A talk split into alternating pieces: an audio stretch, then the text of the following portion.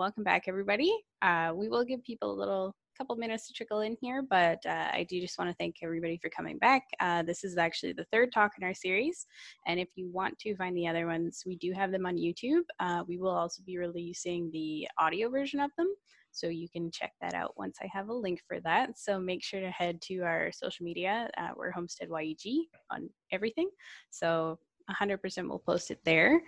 Um, just noting again, obviously this will be recorded, so uh, just keep that in mind. And now that we've covered that, I just want to kind of give everybody a little refresher, especially if this is your first time joining us, that this uh, series PEER stands for Positivity and Innovation for Edmonton's Reopening, which is a long way of saying that we want to spread a lot of positivity right now. Um, our owner, Tegan Martin Drysdale, who's on the line here, just saw that through COVID and through a multitude of situations that there's just been a lot of down and negative things out in the world. And we wanted to put out that positivity because as edmontonians we know we're capable of anything. We're resilient and we're probably the most powerful we've ever been. So we just wanted to bring that to the forefront in our community. So this week we'll actually be having some real fun and innovative solutions that are going to help you everybody's business. Um, in a slightly different way, which will be interesting. Uh, this week, we're taking th- through a set of stories from Carly and from Phil. Both of them are experts at uh, using podcasts, but in very different ways, and as well uh, using their marketing techniques in, I would say, non traditional ways for their industries. Uh, today, our focus will be saying goodbye to parts of the traditional world and how we can use innovative ways and technology to increase sales, expand our networks, and move forward with that. Uh, so first off, um, I just want to introduce our speakers here. So we have Phil Wong, who's a managing partner at Commonwealth Home Ownership, as well as Carly Poloznik, who is from Your Girl Carly or Confidence Club. She's got a couple of brands under her name, but uh, I'm sure we'll hear all about that when we get to Carly. So I just want to welcome everybody who uh, joined us, and uh, we're going to hop right in. So we'll hop in with Phil, and he'll take us through um, kind of his background, a little bit about that. And if you have any questions, you can just pop them in the chat at any time. And right after Phil speaks, we'll start a little Q&A with him. Cool. Hi, so uh, I'm Phil Wong. I am uh, one of the managing partners at Commonwealth Home Ownership. Um, it is a education platform uh, myself and my partner designed for real estate investors who just kind of want to get started or want to establish or grow their network. So through our online website, we've kind of established a little platform that allows real estate investors to have access to tools, kind of like calculators, um, you know, podcasts, blogs, a way to network with each other, as well as kind of any uh, forms and contracts that they need to kind of get their real estate business off the ground. So we've been working on that. We've also established, aside from Commonwealth, my partner and I are also building another business called uh, for bookkeeping. That's we can we can go into that as well, but that's kind of in line with this whole works well this whole COVID thing because we've started building it almost an entirely online digital platform for bookkeeping where you don't have to meet up with your accountant or your bookkeeper or anything like that just to make things more efficient. So yeah, and that's um, that's but and I'm also a real estate investor as well. I also have number of doors under my belt, and that's kind of how I got started. I found that there was a niche lacking for. so I feel like I had to learn everything the hard way, you know, how, how, to like a school of hard knocks, so to speak, and you know, lost a lot. You know, made some money, but also lost a lot of money along the way trying to figure things out. So decided to kind of create a platform to allow investors to kind of learn from our mistakes and get get to where they want to get a little bit faster. That's awesome. Mm-hmm. Um, so I would say, um, as a native Edmontonian, I'm going to ask you the question that I've been asking everybody throughout the series, um, okay.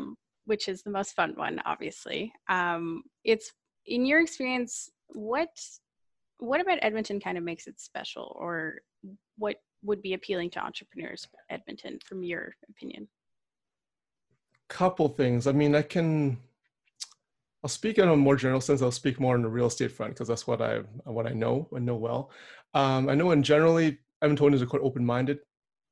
I know uh, for example, a really good example is the restaurant scene. A lot of uh, you know new restaurants typically open in Edmonton first before they go other places because they know the Edmontonians are more open-minded, more open to experimentation. Um, on the real estate front, I find that it's a very stable economy compared to a lot of other cities. Uh, for example, if you want to compare it to Calgary, where I currently reside, but I was born and raised in Edmonton. Uh, Calgary is a very kind of a one uh, one like one trick pony in the, in the sense that a lot of it's dependent on oil. Oil headquarters, everything's kind of there. Whereas Edmonton, there's the government um, headquarters are there. The so that provides us a stable base for the economy. There's a lot of manufacturing. There's a lot of um, there's university, and there's a lot of and it's kind of a hub for a lot of the north to the northern gateway, kind of to the, to the Fort Mac and all that stuff too. So a lot of workers kind of concentrate in Edmonton before they get before they move out to the other projects up north. So just from all those things, I feel like it's a more diverse economy. So then it's not so it doesn't so any shocks to the oil um, the oil market won't be as won't be felt as sharply as it would be in Edmonton as it would be in Calgary, for example. For sure, we definitely can see that. I mean, it's uh, an interesting time, especially for real estate. Um, but with you guys, you kind of have this setup where you have people come in and you talk to them a lot.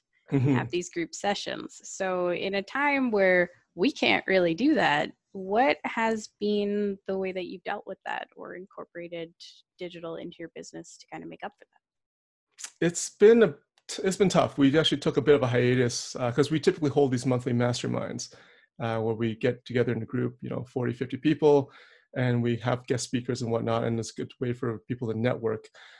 And we've had to move it all online recent in the last couple months. Move, uh, it's all on Link, sorry, Zoom, sorry, uh, all on Zoom, but the it's not quite the same. I mean, we're still getting the speakers, we're still getting the information out there, but I feel the one thing that is lacking is the the kind of the serendipitous interpersonal interactions that kind of happen when you kind of meet, put put a bunch of people together in a room and everyone just gets to mingle and talk.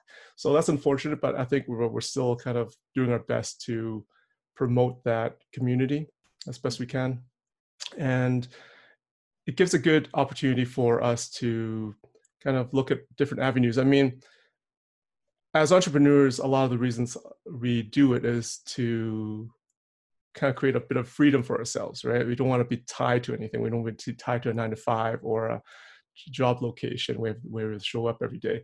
So this kind of promotes that bit of thinking as well. Is how do we move all the pl- all our platform onto, you know, create a system where you can just kind of do it from anywhere in the world. And I think that kind of helps, you know, it's it's in line with the vision of uh, what we want to do as well as entrepreneurs. I do my goal is to kind of at least you know create time for myself to be able to do it anywhere and you know, have more time for traveling and spend time with friends and family whatnot. So i think it's there are some downsides but i think it does create open up some opportunities as well and forced growth if anything if nothing else.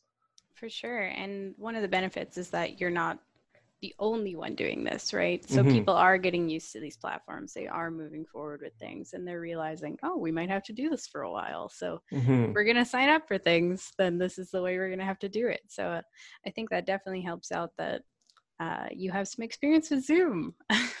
yeah, one thing I did notice though, it is the online space is getting very noisy. I don't know if that's something you guys have noticed as well.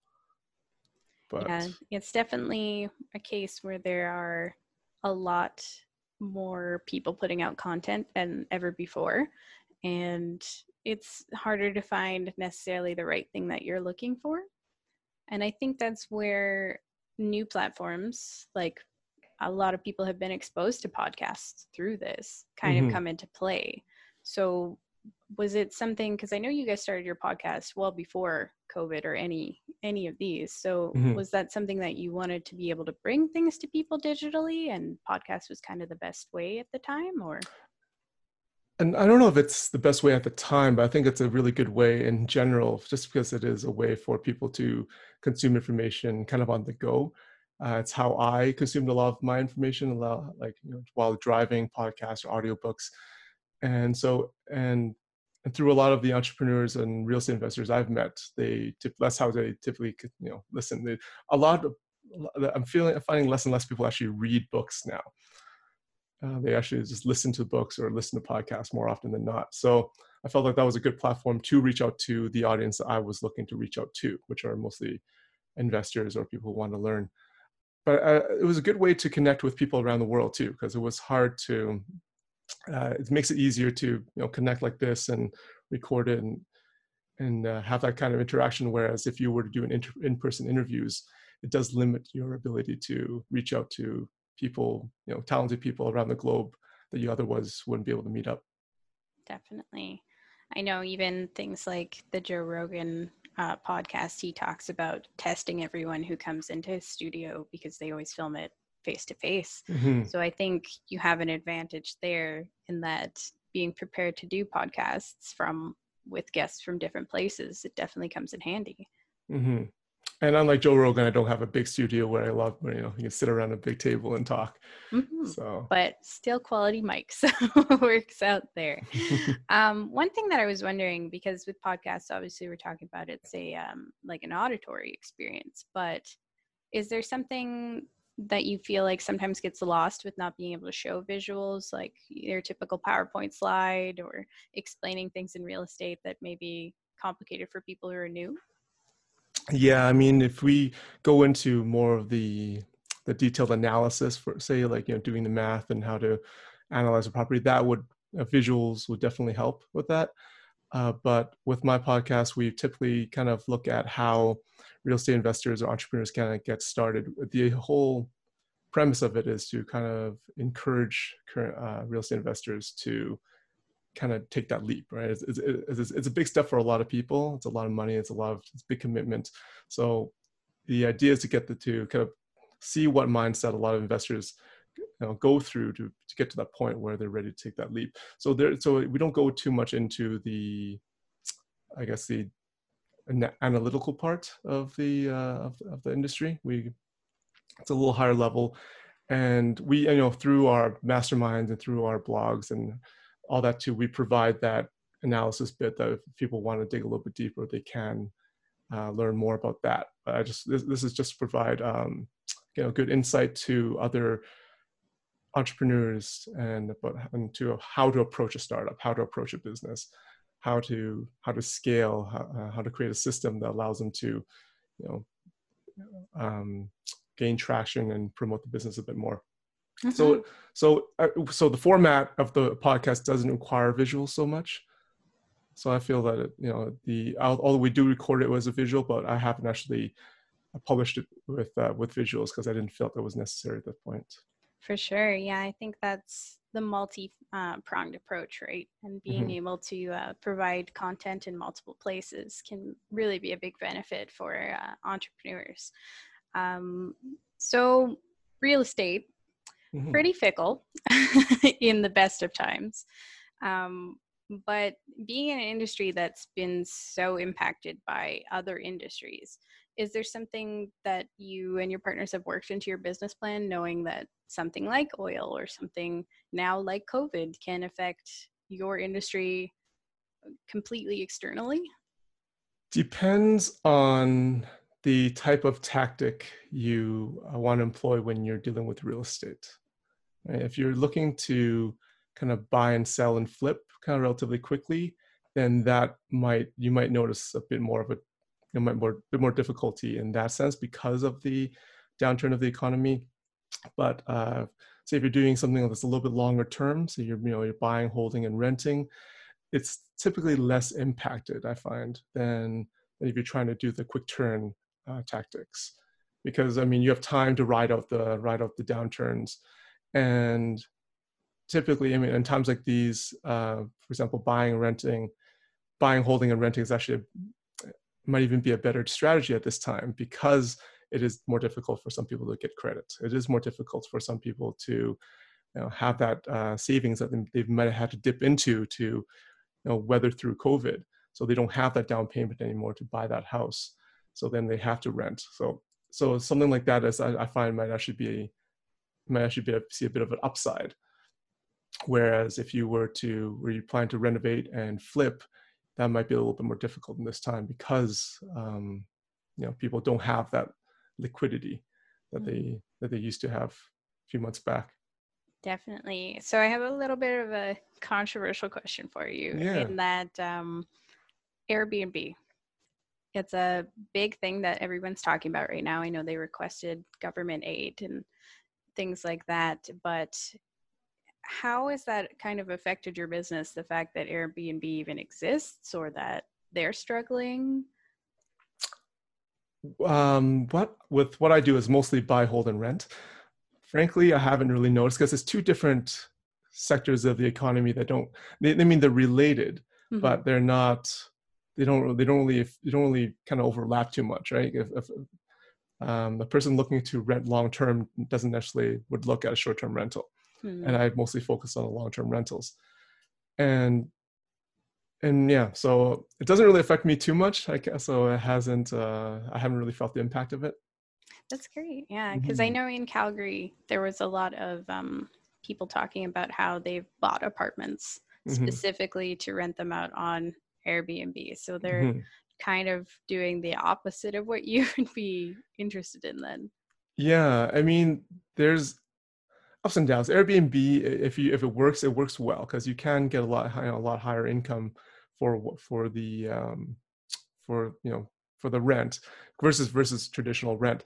Downside is is a lot is a bit more work. You know, it's a lot of turnovers, and for those apartments that you buy to Airbnb, they may not necessarily work out as regular rentals.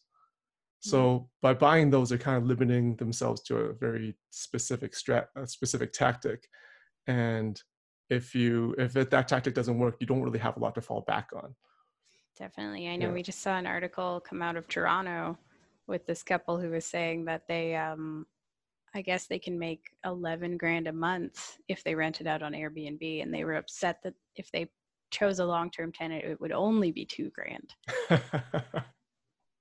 so it's it's definitely something that's kind of affected the industry but not not in a way that you've seen uh, for the part that you're interested in for the part that i'm focused on yeah. But i mean I, I feel that any, any any entrepreneur any real estate investor should be open to all tactics you know they have they should be they should have their playbook available you know they should have all the tools in their in their playbook if they need to employ them. But they i feel i feel it's also important to focus on one niche and get really good at that niche.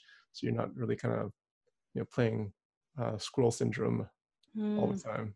So that because you never, if you try to try everything, you never, you never really get good at any particular thing in the short term.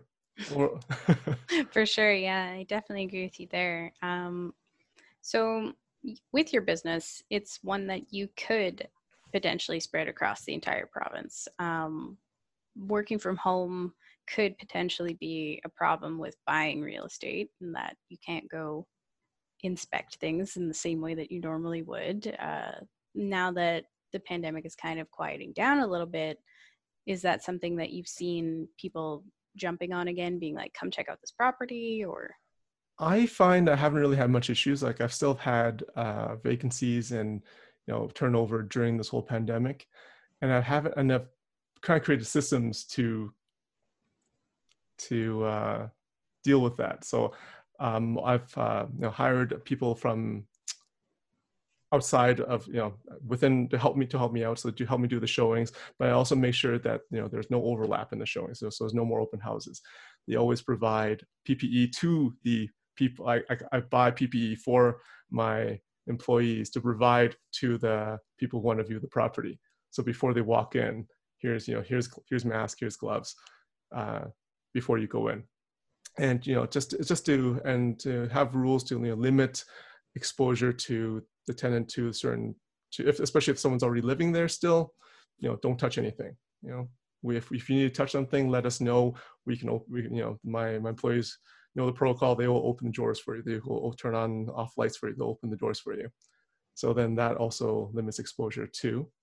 So i think that i think between that and having this remote system that I've built up over the years to manage my properties, it's, uh, it's helped a lot. So I don't typically have to be there anymore. if I don't if I don't have to, unless you know unless it's a brand new house that I'm picking up taking possession of or something like that. But otherwise, for day to day operations, I don't need to be there anymore.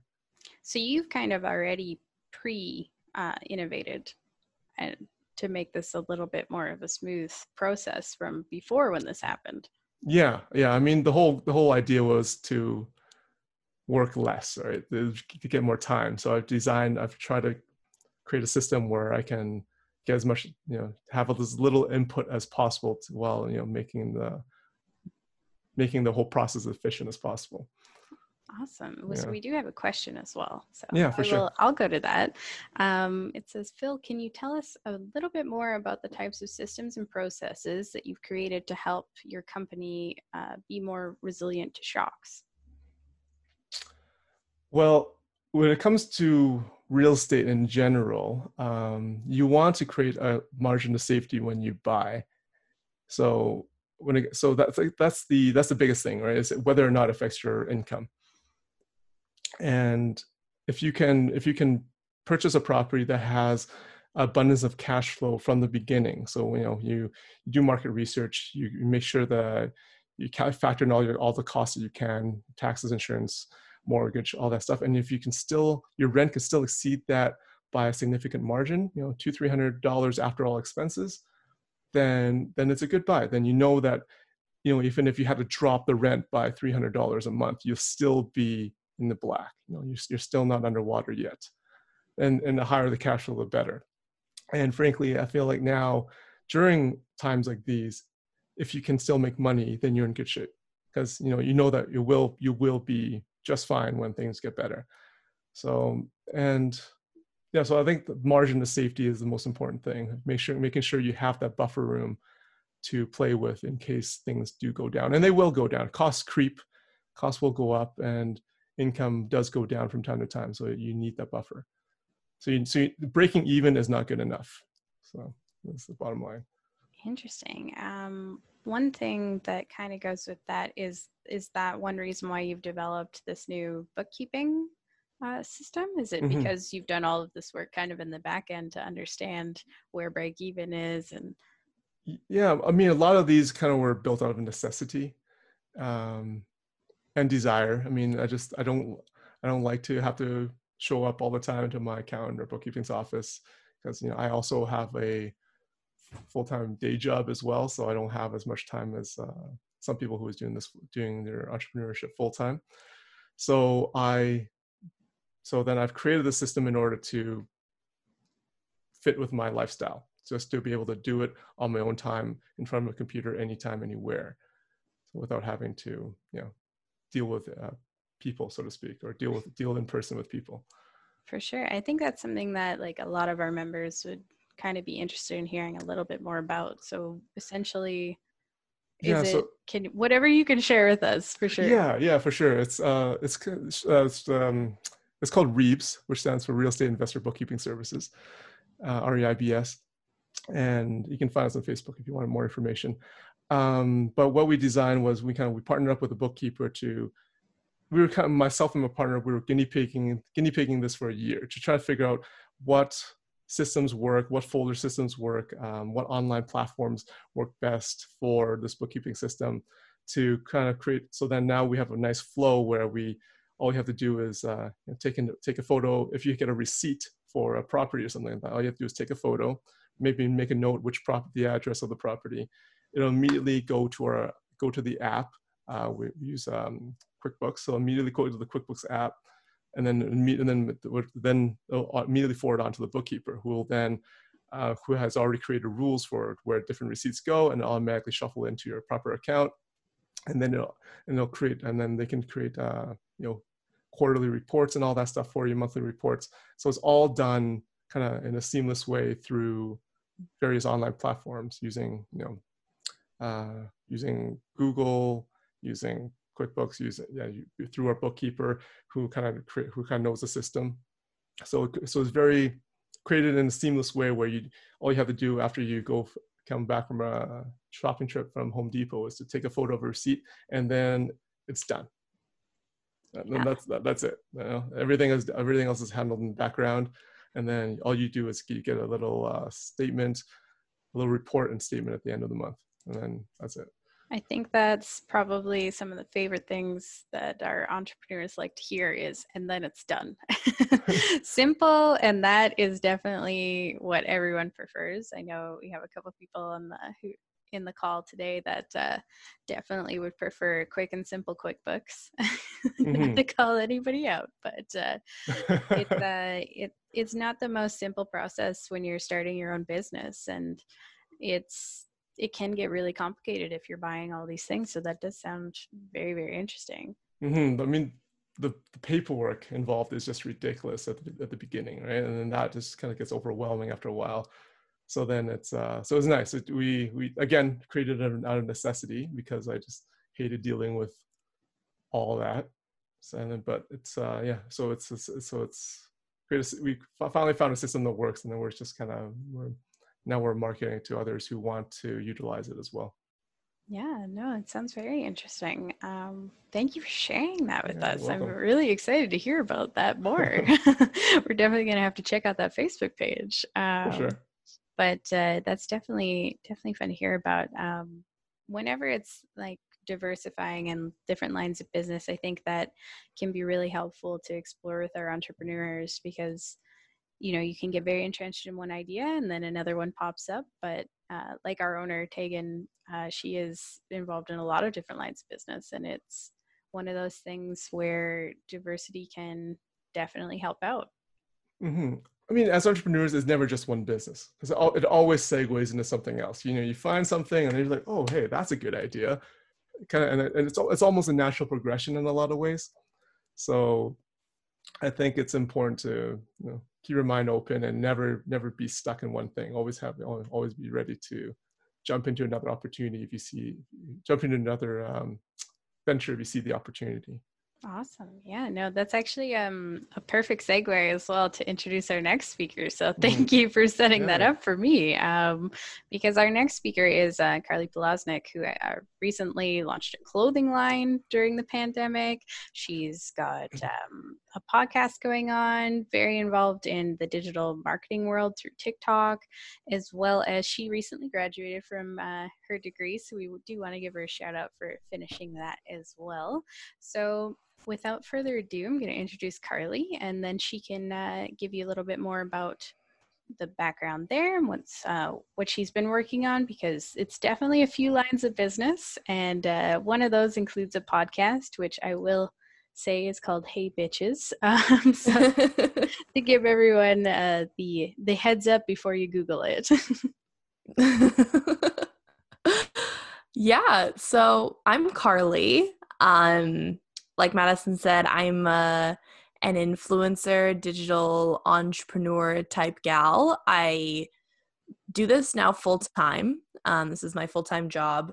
I do Instagram, YouTube, TikTok, a podcast, now a clothing line. And I've been in this space for probably about six years now. So, for six years, I worked in corporate digital marketing. So, I ran the social media for West Edmonton Mall. I worked for a parkour company here in the city where I got to go to tons of like awesome big fitness events and learn about digital marketing in like the fitness influencer space and all that kind of stuff. I grew up very involved in performing arts and stuff like that. So I was a competitive dancer for 14 years. I was a CFL cheerleader and all of that kind of came to a culmination, I feel like, of becoming an influencer. So originally I started off with a blog and now here I am with the the podcast, TikTok, Instagram, YouTube, the clothing line, probably a bunch of other stuff that I'll figure out how to do by the end of the year, but that uh, that's my little my spiel. Yeah, it's uh, funny because right before when we were doing our sound check, you were mentioning that the the clothing line kind of just happened. Yes. So the way it kind of happened, so in October of 2019 is when I first started to take TikTok more seriously. So I had a TikTok account when I lost my corporate job, which was kind of like my springboard into going into entrepreneurship full time. So I lost my corporate job and I was like, you know what? I've been doing this for six years part time. I'm going to take this year. I have two more semesters left of school. Like, I really don't have anything to lose. So I went into it full time. And so I got TikTok in May, and this was before ev- anybody was like actually really on it. People were still like, oh, TikTok is for 14 year olds and all this stuff. And so I was like, you know what? I'm just going to be on the platform. And then in October of 2019 is when I started to really, really get involved with it. I grew my account from like 4,000 followers to like 50,000 followers in a month and now I sit at 196,000 followers. And it's just because I was consistently putting out content that connected with people, which then turned into creating Confidence Club, which is my clothing line. So, a way that a lot of influencers make money is they do merch, which is like picture or shirts with their faces on it or their catchphrases or anything like that. But I felt as though I have never really bought merch with people's faces on it or anything like that. I just never felt too like connected to stuff like that and the type of content that I created on TikTok or and I still create on TikTok has a lot to do with just being positive, being accepting to where you are in life, accepting to the body, the skin that you're born in and it kind of created confidence clubs So for a very long time I was like the go-to body positive TikToker because I would talk about my experiences. I would share places to shop. I would do all this stuff. And when it came time to do merch, I was like, okay, like I want to do something that makes us all feel like a team and makes us all feel connected because it's not about me, it's about everybody else and how they all can feel empowered and happy and positive like in their own skin in their own situation.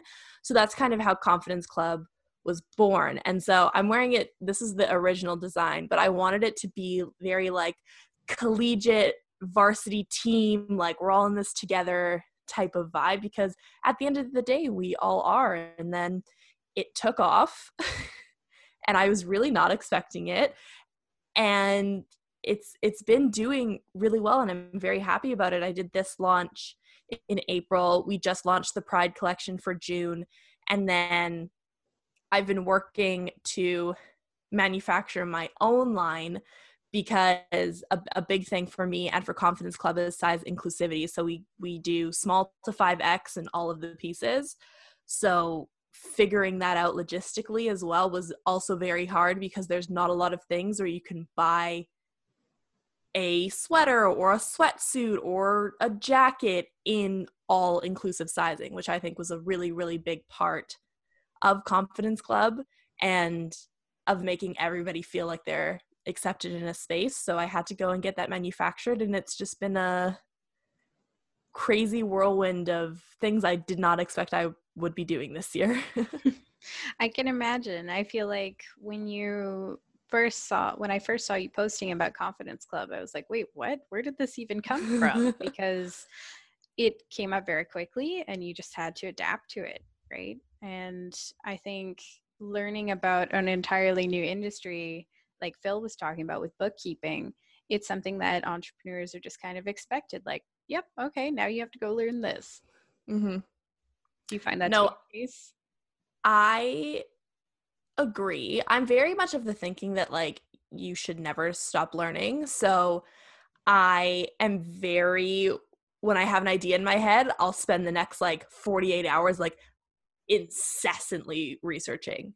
Like ridiculous. Like when Confidence Club started taking off, I literally had just wrote my last final and I was online like applying to fashion school, all this stuff, trying to figure out fashion merchandising because I was like what am I going to do? This is like a thing that I don't know about, that I don't have like a ton of friends that do it. And I do, I do have a lot of friends now that I've spoken about it that really were very helpful in me figuring all this kind of stuff out. But I don't know. I just feel like I'm of the thinking that you always have to be constantly learning and adapting if you want to get ahead and make a difference. And social media, because I'm very well versed in it at this point like it's so natural for me to just like pivot in all these different directions because things are always consistently changing mm-hmm. yeah i mean we were talking about it as well like who would have thought we'd be talking about things like TikTok. And now, even our speaker next week, Linda, she's giving a talk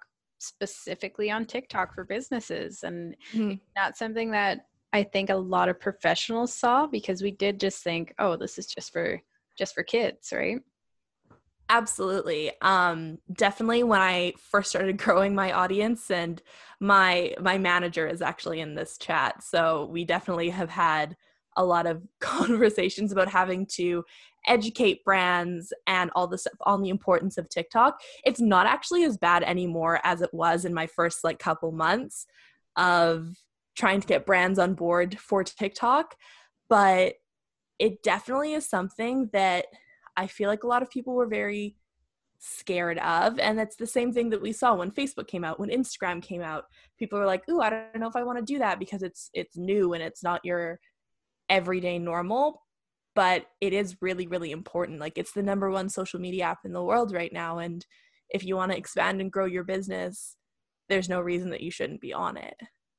For sure. I think um, that one might be a little scary for some people still, but it's definitely something that they should definitely look into. And like even the Washington Journal is on there. There's a wide variety of businesses on there already.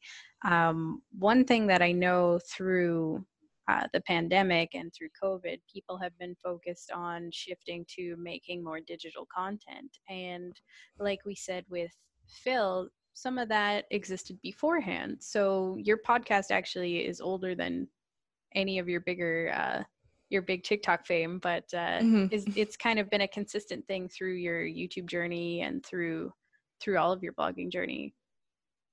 Hmm. Um. So the podcast was something that I felt like I just wanted to start. I have a very like outlandish personality. I am very much speak what's on my mind. And I was, I felt that I just needed another place to talk about it. Like I needed another place to share stories and all this kind of stuff. And the podcast was just like a logical step for me. I worked on the radio when I was younger. I was a German language host when I was like 15. And I learned so much about radio broadcasting and all this kind of stuff and literally was radio broadcasting in like a different language. And so i was like okay i'll use all of these skills to create a podcast. And it was really cool. It was really just like a passion project.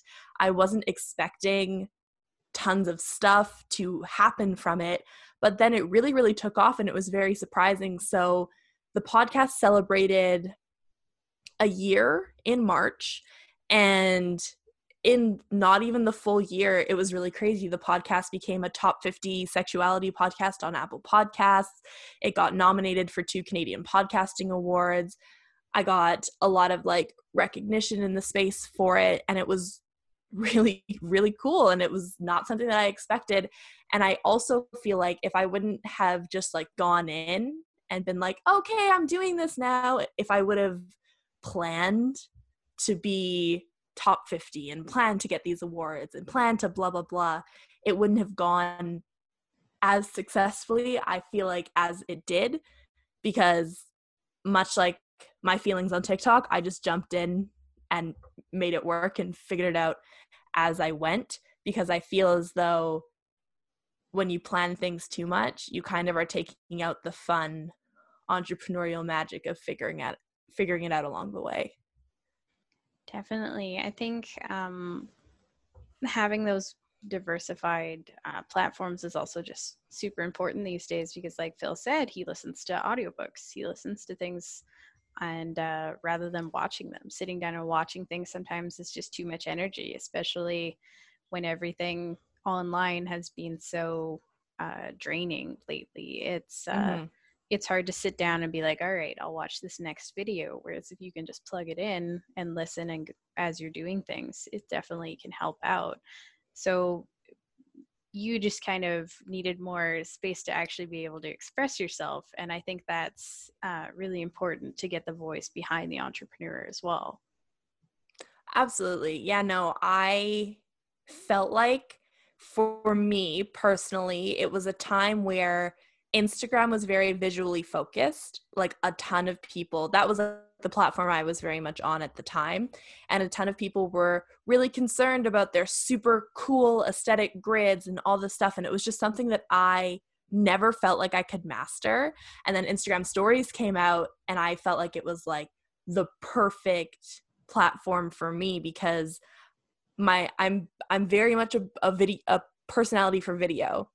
I am not as much of a, a static image type of person. So I, I thought that very much to what you said about getting to know the person behind the business, it was a good move for podcasting, for Instagram stories, for YouTube to just show up because at the end of the day, I feel like a lot of people connect with businesses because they believe in like their human aspects that they bring to the table. It's not that they make 400 million dollars in revenue in a year or they have this many shareholders it's about their story and the human aspects that this business brings. So i felt like it was very important for me to get out in front of everybody and show them my personality and have conversations and be raw and real and authentic on all these platforms so people could feel more connected to me and everything that i had to offer.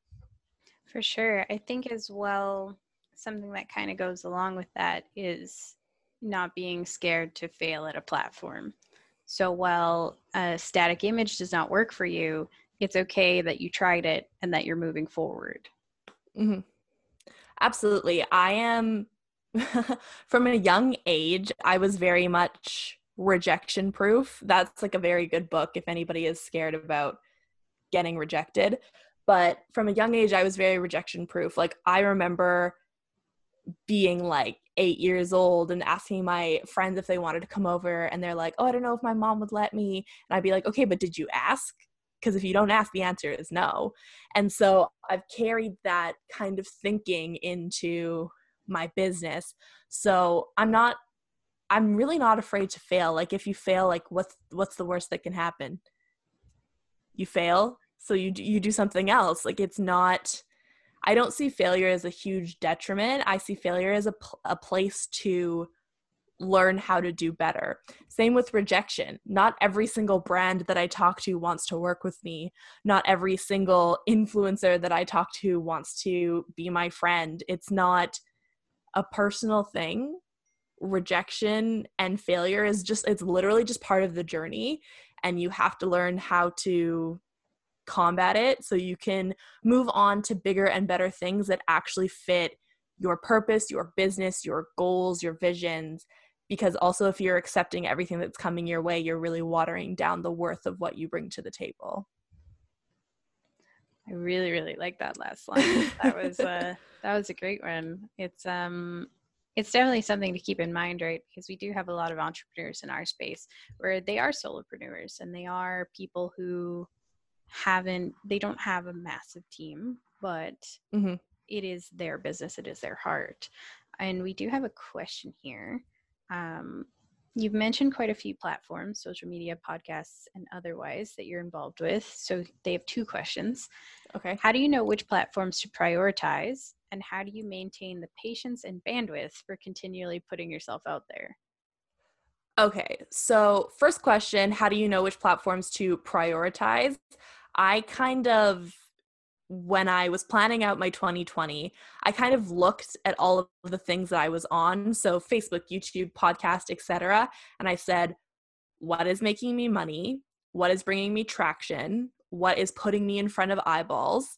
And then I kind of weighed them all from there and then ranked them one to five. And it's not that if you're five, we're not doing it. It's just that maybe instead of posting five times a week on YouTube like I was at one point, that's a once a week thing now because now I'm posting six times a day on TikTok. So I kind of just sit down with myself and I think what has the most potential for me, what is doing well already, and what do I feel like I want to put my energy behind? And so that kind of also ties into the second question about patience and bandwidth and putting yourself out there with all of this content and all this stuff. And something that I definitely am is like a big content planner. So for me, I'm kind of the person where I will plan things out three months at a time loosely. So I know that I want to post three times a day on TikTok. So I'm like, okay, well, I'll sit there and I'll analyze the trends and I'll understand what's going on in the platform so that I can have this content and I don't wake up stressed every day. And I know the podcast comes out two two times a week. So I'm like, okay, well, what are the episodes going to be? Who do I need to contact? So I'm not scrambling the day before. I think that when you plan, it's it's a very good thing. I think the quote is like if you fail to plan, you plan to fail. I think that's the quote.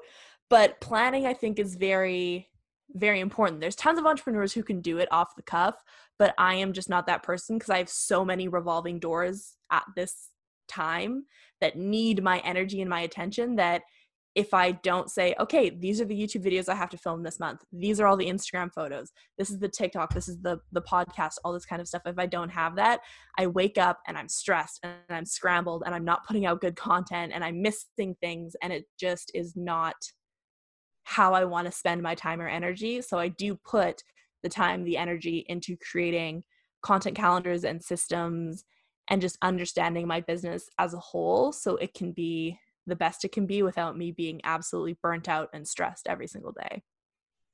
For sure. I think that's definitely really helpful, um, especially if somebody's a little bit more introverted, right? Because for you, absolutely flow very naturally, but for others, not as much. But when it comes to reacting, like you may have planned things out three months ahead of time, but who knew that a global pandemic would happen? Yeah. is it important to react to things right away or do you find that you put more effort like i need to think about my message before i put it out i am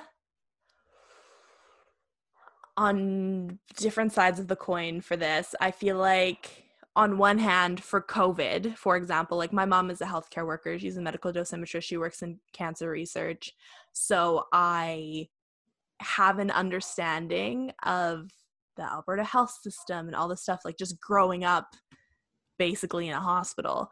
And for me, I spoke to my mom about it and shared resources and stuff like that because it's not like a place that I 100% understand. Like, I'm not a healthcare worker, I'm not a nurse, I'm not anything like that. But then that is like a situation where I would educate myself and post. But then, for example, with everything that's happening on social media right now for the Black Lives Ma- Black Lives Matter movement, all that kind of stuff. That is stuff that I've experienced personally, so I don't feel as though I need to craft a message to and like think and educate myself because it's my own personal experience. Now, in regards to your first question about what happens when things like this like throw a wrench into your content plan, I feel like that also is a big thing that entrepreneurs need to learn is how to adapt to the changing situations. And adapting could mean to a new platform to changing your entire marketing campaign because suddenly we have a global pandemic. And it's always just about innovating and being able to change your message or your content on the fly. Like i'm not devastated if I had an episode that was supposed to come out and then a global pandemic hit and now I can't post it. Like it's not it's not a big deal. You just pivot and you work towards using your voice for something good. For sure. I think um we've seen a lot of really great examples of that uh, throughout the past few months for sure but uh, it's it's something that I think some people get a little worried because they invest a lot of time into a certain content plan and they're like, this is money, this was my time. What do I do with this video? Do I keep it in the back or do I just scrap it and move forward? And so I think that innovation that you talk about, I think people tend not to think too much about innovation within social media quite yet. They're a little bit worried still. No, I completely agree. I think that definitely seeing it from like working in, in corporate social media, a lot of people are very not flexible. Like they are like, oh, well, I have to get approval from all these things and blah, blah, blah. And by the time they get approval, they've missed their entire opportunity. So I think that something that, that every entrepreneur, aspiring entrepreneur, business owner, corporation could learn is that flexibility is really key. Like adaptation is really key, especially if you want to advance your business through the ever changing times. That could mean social media, that could literally mean current climate with a global pandemic. If you can't adapt, you're going to be lost in the dust. I think that's totally fair to say. I think uh, we've definitely seen that with the shift in some businesses, right? It's uh, mm-hmm. It's the constant headline as a millennial that you see about which business we're killing this week. So it's uh, mm-hmm. something that is always kind of in the back of the mind. Well, and we have another question. Uh, do you think your influencer journey would have been easier or harder if you were younger? So if you were a teen influencer and what tips do you have for teenagers who want to become an influencer and make their mark on a social media world? Um, would it be easier if I was younger? So I was 17 when I started my influencer journey. So I mean that's consi- like considerably not even that young when you look at a lot of influencers today. They're like 15.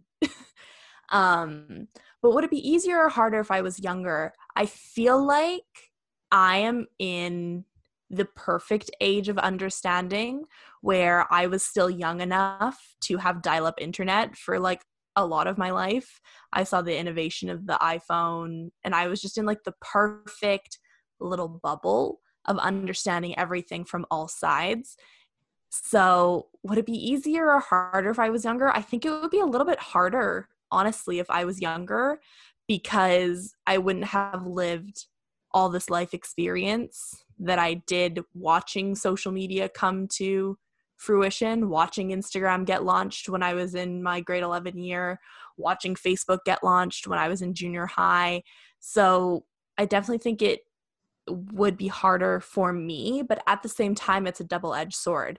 A lot of influencers who are younger were raised in this environment already, so they have an inherent understanding from when they're a lot younger so i i'm honestly not sure. That's definitely a double double edged sword type of thing that i could advocate for both sides. Um, but for the second question is what tips do you have for teenagers who want to become an influencer and make a mark in their social media world? My biggest tip whether you're an individual a business whatever is that consistency is key. Something that i found I was doing for five years, obviously because I was working two jobs and I was getting my degree and all this stuff. Like I didn't have time to be consistent on platforms, but being consistent really is what helps you grow. It's what helps you get in front of the eyes of people. It's it hard work doesn't or it, things don't work unless you put the hard work in. So I feel like a lot of people these days are like, oh, well, I'll post a couple videos and hopefully, like, I'll wake up with a million followers. And it's just not like that. You have to put in the work to see the reward. So that is my biggest tip is be consistent, show up. If that's every day, if you can sustain it, show up every day. If it's once a week, make sure you show up once a week. It's not about overwhelming a platform with 18 pieces of content a day. It's about showing up consistently to share your message and what you stand for and build an audience that way. I definitely agree with that. Seeing um, people who got big on YouTube many many years now. Um, my friend started when he was 13 and he achieved massive massive success very quickly but he wasn't he didn't have the support system around him at the time to be ready for that. And to be mm-hmm. ready to hit like 1 million subscribers it just it changed his whole life. So i think having the support system and reaching out to other influencers asking them showing up to things like this uh, to get the advice from them is really really beneficial. Absolutely. Support systems are incredible. I talk about this like at every chance that i get but i have a really really really incredible support system. My friend group is incredible. I feel like they have been such a core piece of all of the, of the success i've achieved because i can come to them with ideas and they'll come back to me with constructive feedback or things that I can improve on, or they'll have really good connections that I'll be able to utilize, or they'll just be able to cheer me on. And it's it's anything from taking my actual content to maybe doing an email or two for me while I'm doing something else or editing something for me. And it just is your support system really is everything because they're always there to lift you up when you need it and then they're always there to celebrate your wins with you as well. Mm-hmm, that positivity uh, we actually talked about it in our first session of the series of uh, creating a positive mindset is so so important and then we have one more question which is what advice would you give for someone who solely relies on social media for the audience but is very uncomfortable in front of the camera pictures and videos but wants to build good content so this is actually something that I I see often because me and my my best friend are complete opposites. So I am like the big extrovert talks to anybody is okay on camera type of thing and she is like the introvert like hasn't posted on Instagram in 3 months like doesn't upkeep her social media and I'm only saying this cuz she's in the in this discussion and I feel like she knows I'm talking about her. But um it's it's hard. I get it. I get that some people are built for video and voice and some people are built for more types of static content. But the thing that I definitely would say is that gone are the days where you can rely on just static content. So you need to choose are you doing voice or are you doing video? And voice is a really good option for people who are more introverted. So you don't have to get on camera, you can record a podcast and it's it's you by yourself speaking into the mic so you don't really have to put yourself in these situations where you might feel like you're awkward around people.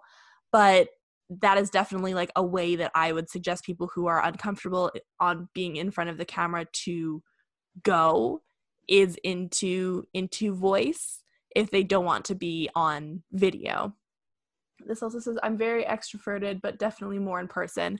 Something else I would also say in the same vein is that it's definitely a learned experience of talking in front of the camera, of being in front of the camera, of being comfortable because I was very awkward when I first started, and it was surprising for me because I was a, a performer for literally my whole life. Like, I was a musical theater major before I was in business school, and it's not something that ever was awkward for me. Like, interacting in front of crowds and all this stuff. When I sat down to talk in front of a camera, it was strange.